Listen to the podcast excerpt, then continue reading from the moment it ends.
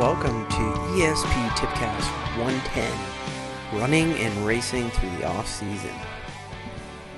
Hey folks, it's good to be back on the Tipcast. Uh, for those of you who missed out on the last full length podcast with Todd Wells, you want to have to go back to the beginning of the month. But it is now November 30th. Only 31 days left in this year, and it's really been a, a kind of exciting fall uh, for me.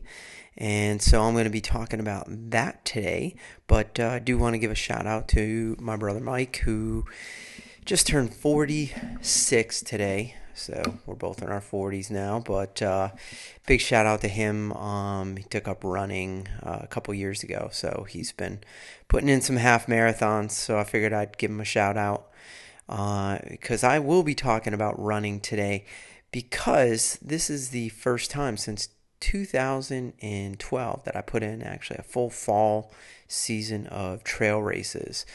But after a shortened Xterra season, and really, I, I, just wanted to get out and race and run, and been so long since I've been been, been uh, doing trail races. I decided to tackle the EX2 Adventure Fall Backyard Burn series, uh, and this year was five races in Northern Virginia. And if you're not familiar with EX2 Adventures, uh, I've talked about the Xterra that I do, the EX2 Xterra. Um, but uh, it's been been going for about 17 years now, and the actual founder and guy running it, Jim Harmon, he is stepping down, and uh, he's heading out, moving. Uh, he's got somebody taking over the company for him though, and uh, that's going to be pretty exciting. So it's kind of good to to go out in the trail series. I I I, uh, I had gotten into trail running before then, but I really love the events. They're very consistent, um, and and that's what I actually told Jim uh, at the series finale is that it's so hard to find events that you can count on. You know what you're going to get when you show up. You know they're going to be good events. The course are going to be marked. Uh, so if you're in Virginia or Delaware or Pennsylvania, uh, Maryland, uh, you definitely want to check out EX2 Adventures. I think the quality is still going to be there. Uh, I've been talking with the new owner, Andy Bacon, uh, and uh, I think it's going to be a, a, a, good move. And then Jim, Jim's heading further down south. He's going to be in North Carolina, so uh, he's not going to be too far out of reach. So it'd be cool to be able to catch up with him. But I am going to be talking about racing.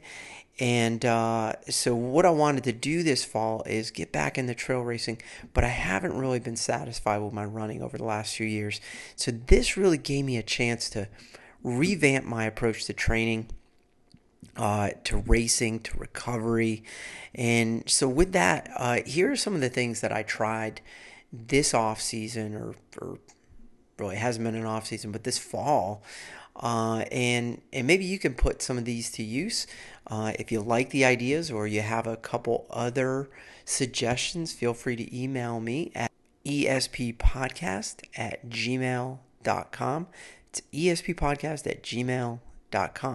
But with that, uh, here are some of the things that I really put to use. Uh, first and foremost, I stopped obsessing about miles. I really tried to keep my mileage a bit more flat. And I'm going to be talking about this more down the line uh, because it's really got me thinking about training and and and some other approaches. But rather than be overly focused on mileage, I aimed for an overall increase in my mileage throughout the entire fall. And that really came down to being consistent in my mileage week in and week out. And I averaged about 25 miles per week, which I know for some of you, may, maybe you run more. You're saying, well, it's not a lot of mileage. For me, on average, that is actually quite a bit more mileage, about 20% more than I typically run. Uh, and that's what I tried to maintain. Now, two, though, uh, the week after races in order to try to maintain my training flow and again try to maintain the mileage is that I train the day after races.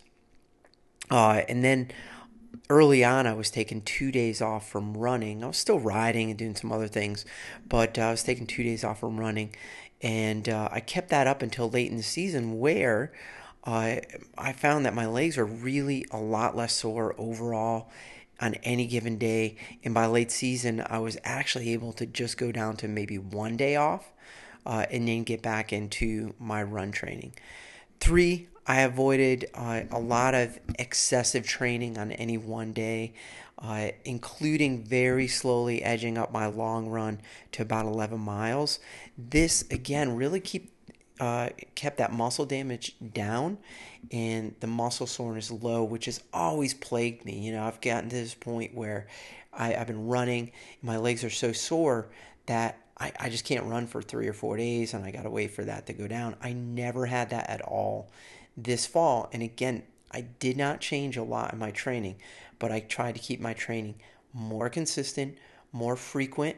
I went up to four days a week, sometimes five days a week of running, but none of those runs were, were really long. And some runs, they're only two miles. I went out for maybe a 15 minute jog in the morning.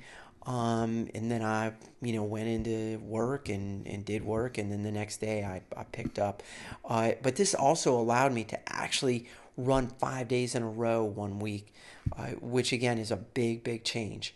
Four, I trained uh, probably two to five miles after every single race, uh, or I did my strength training that night. Again, two days out from a race, I typically feel my worst. I feel the most fatigued, the most sore. So it, it allowed me to really uh, get some more training in right at the tail end of the week of a race week. Because again, you're coming into a race week, you're trying to maybe bring down your training volume so that you can go into a race rested. Well, this allowed me to again keep the training consistent uh, and still get some good training in because I got my intensity and then I got some easy running. Five, I focus most on, uh, you know, keeping my runs lower intensity, lower heart rate, uh, but included some very specific interval work, which again, down the line, I'm going to be talking about more. Uh, but one big thing that I noticed is that this is the first time that I've been able to actually go out and run at a decent pace. Uh, again, a really slow pace for me might be uh, like eight minutes, thirty, some some you know something along there. But this is the first time I've been able to go out and run and keep my heart rate under 130 beats per minute.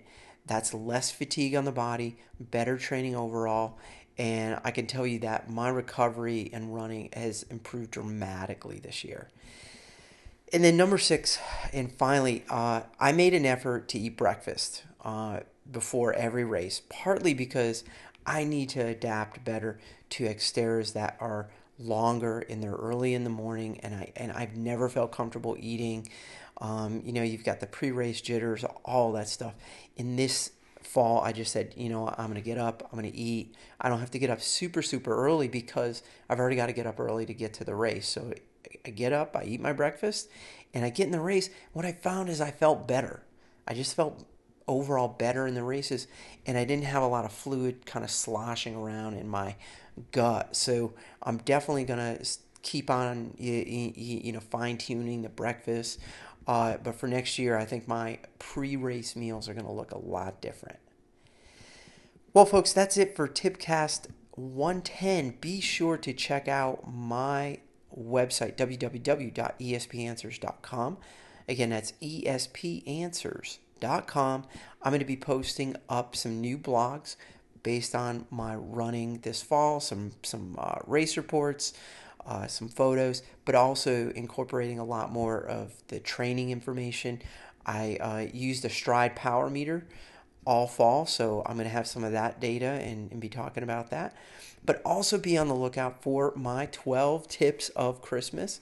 Again, this is the third year that I've been doing this, uh, and I'm going to be putting together 12 very short tips. Uh, and this year I'm going to put a little bit of a twist on it, but uh, that's 12 tips for you to incorporate into your 2018 season.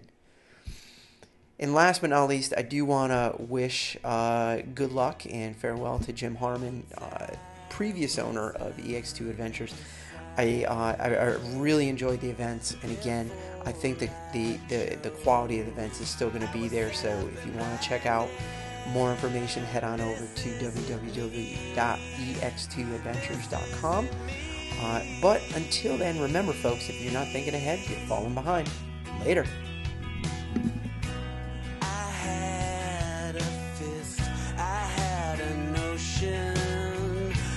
started floating but was grounded